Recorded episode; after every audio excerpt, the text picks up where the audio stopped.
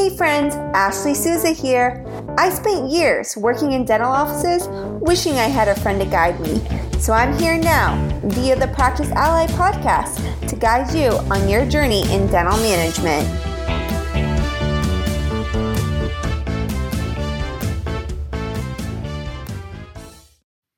Hey friends, it's Ashley. I'm going to go ahead and go over in this episode some common barriers to treatment plan acceptance. I just want to preface this episode by saying, of course, there's some legitimate reasons for patients not to accept treatment. And of course, we don't want to be sneaky in any ways. And I want to make sure that you know that is not what I am preaching. I genuinely believe that patients have a lot of anxiety, and it's really our job to make sure that we're helping them alleviate that. Here's some ways that I go about that.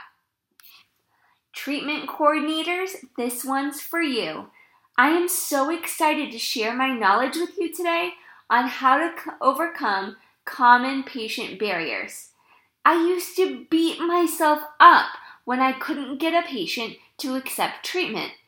It wasn't before my colleague gave me a treatment tracker that I was able to identify the common barriers and figure out the best ways to overcome them.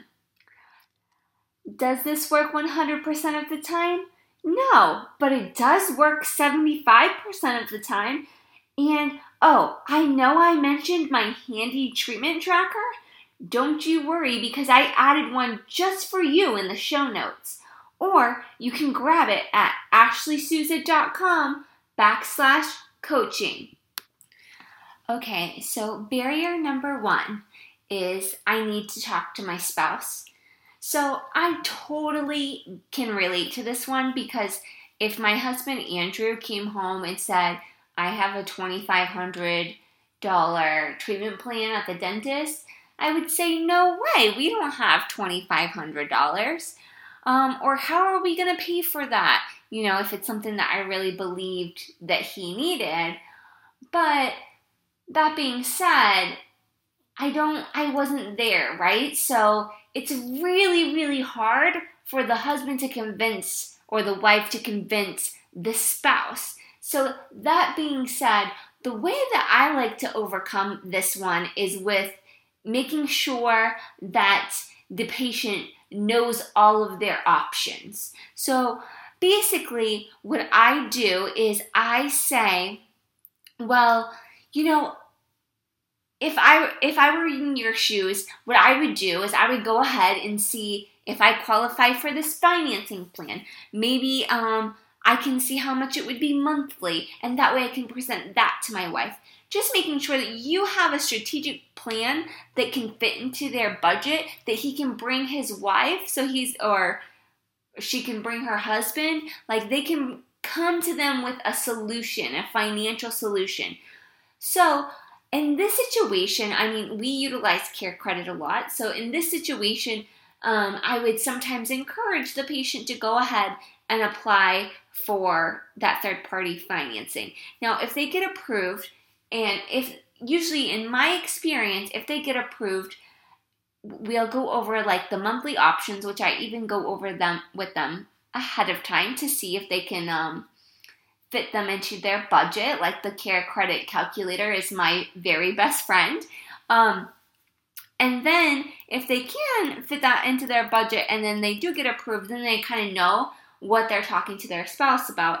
And a lot of times after they get approved and they see what the monthly payment is, they're like, okay, well, maybe I don't have to talk to my wife about $150 a month, or maybe, you know, we're on the same pages, that's okay. Or maybe he was just talking to his wife, or she was, I mean, she was, he was saying he was going to talk to his wife, and she was saying she was going to talk to her husband just because they felt a little uncomfortable with that big $2,500 number and they wanted a way to get out of there. But you've made it a little bit better by showing them that they can break it down monthly. Doing this has saved me a ton of work. Um, following up with patients, having to call spouses. Um, but you know, a lot of patients usually when they're approved they're committed so they're going to come in and get that treatment done. And some will even call or text their wife right then and there and go ahead and move forward with the treatment the same day.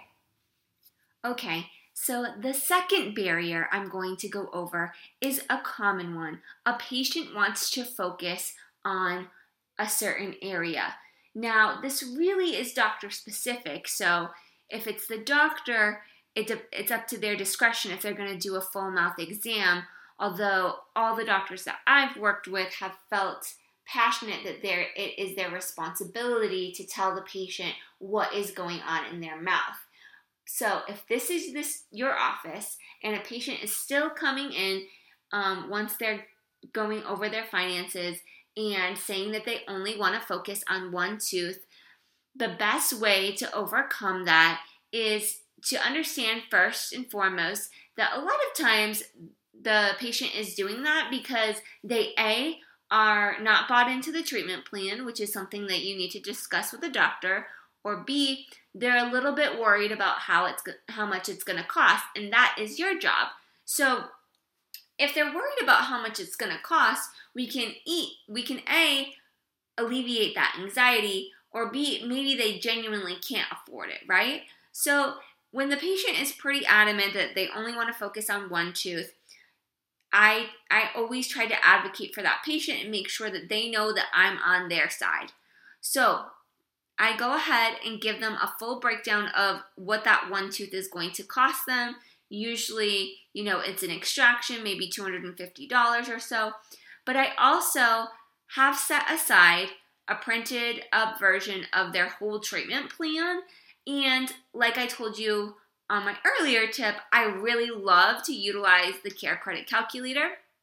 So I go ahead and type that in and print that out as well to show them how much it would be monthly. So sometimes I help overcome that barrier with this. I say, okay, Mr. Smith, that one tooth is going to cost you $250 to extract today.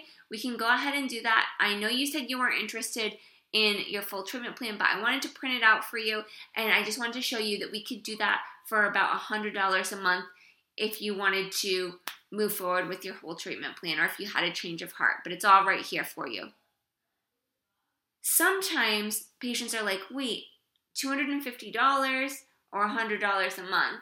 And I know that that's a it's a it's a monthly commitment versus a one-time commitment, but you know, it just it alleviates some of that anxiety and allows patients to open their eyes and clearly see, oh, this is affordable for me. I'm not buying the doctor a yacht, um, which they commonly so often think. Okay, so the third barrier I'm going to go over with you before I give you a little bonus is I don't have enough time. So sometimes patients will say, I need to go home and check my calendar, or um, I gotta, I need to get my work schedule. That's a common one, and I'm sure most of you know how to overcome this one. But just in case, um, it's one that you've experienced a lot and maybe haven't had great success with, or maybe want a different way of saying it, I'm gonna go ahead and just review that one with you now. Um, so basically, what I do when a patient says that is I take control of the conversation and I say, Great, absolutely, you can go home and check your calendar because I really, when they say that, I really am feeling like they're trying to throw me off because who has a calendar these days? We ha- all have electronic devices that carry around our calendars, and I know that some of the older patients may have a calendar at home, but most of us have one in our hands. Um, they might just be trying to get out of there, or they might just really not want to book an appointment, which is fine. But I try to take control of the conversation because I genuinely, genuinely, genuinely believe that is our responsibility to hold patients accountable for their dental treatment. So I feel like we're the physical trainers of the mouth, right? Like everybody wants to be healthy, but no one wants to do the work. And that's why people come to the dentist. That's why they go to the doctor. That's why they go work out or go on a diet, see a nutritionist, right?